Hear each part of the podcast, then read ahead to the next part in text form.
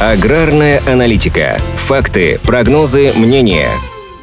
В России ожидают один из лучших в истории урожаев зерна. Глава Минсельхоза России Дмитрий Патрушев оптимистично оценивает урожай зерновых культур текущего сезона. По его словам, принятые правительством меры в современных условиях позволили не просто достойно справиться со сложившейся ситуацией, но и рассчитывать на хорошие сборы. В числе таких мер министр назвал в первую очередь обеспечение аграриев льготными кредитами и удобрениями. По прогнозам Патрушева, в 2022 году в России соберут около 130 миллионов тонн зерна. Один из лучших лучших показателей в новейшей истории страны. Аналитики Института конъюнктуры аграрного рынка ожидают 133,5 миллиона тонн, из которых 87 миллионов тонн в прогнозе отводится пшенице, а в аналитическом центре Совекон рассчитывают на 88,6 миллионов тонн пшеницы и в общей сложности около 132 миллионов тонн зерна. Посевная кампания уже практически закончена. По состоянию на 17 июня засеяно 98% площадей, более 52 миллионов гектаров. А ведь в текущем следующем сезоне посевную площадь увеличили на 1 миллион гектаров. Заканчивается сев в отдаленных регионах Сибири и Дальнего Востока. Суммарная площадь с учетом озимых превысит 81 миллион гектаров. Более того, в двух регионах уже стартовала уборочная кампания. На юге аграрии обмолотили первую тысячу тонн ячменя. Приступили к работе на полях и в Дагестане. Экспортные ожидания также довольно высокие. В этом сезоне за границу может быть вывезено до 54 миллионов тонн зерновых, в том числе до 42 миллионов тонн пшеницы. Это рекорд сезона 2017-18, когда было экспортировано 54,6 миллионов тонн зерна. При этом президент России Владимир Путин говорил, что к экспортной планке 50 миллионов тонн зерновых Россия подберется только в течение двух-трех лет. В то же время Минсельхоз России объявил об очередном увеличении пошлины на экспорт зерновых. Так, с 22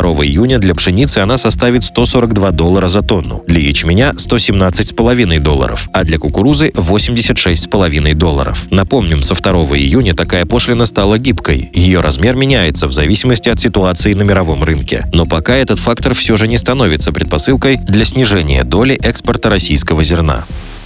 Аграрная аналитика подготовлена по заказу компании «Сингента».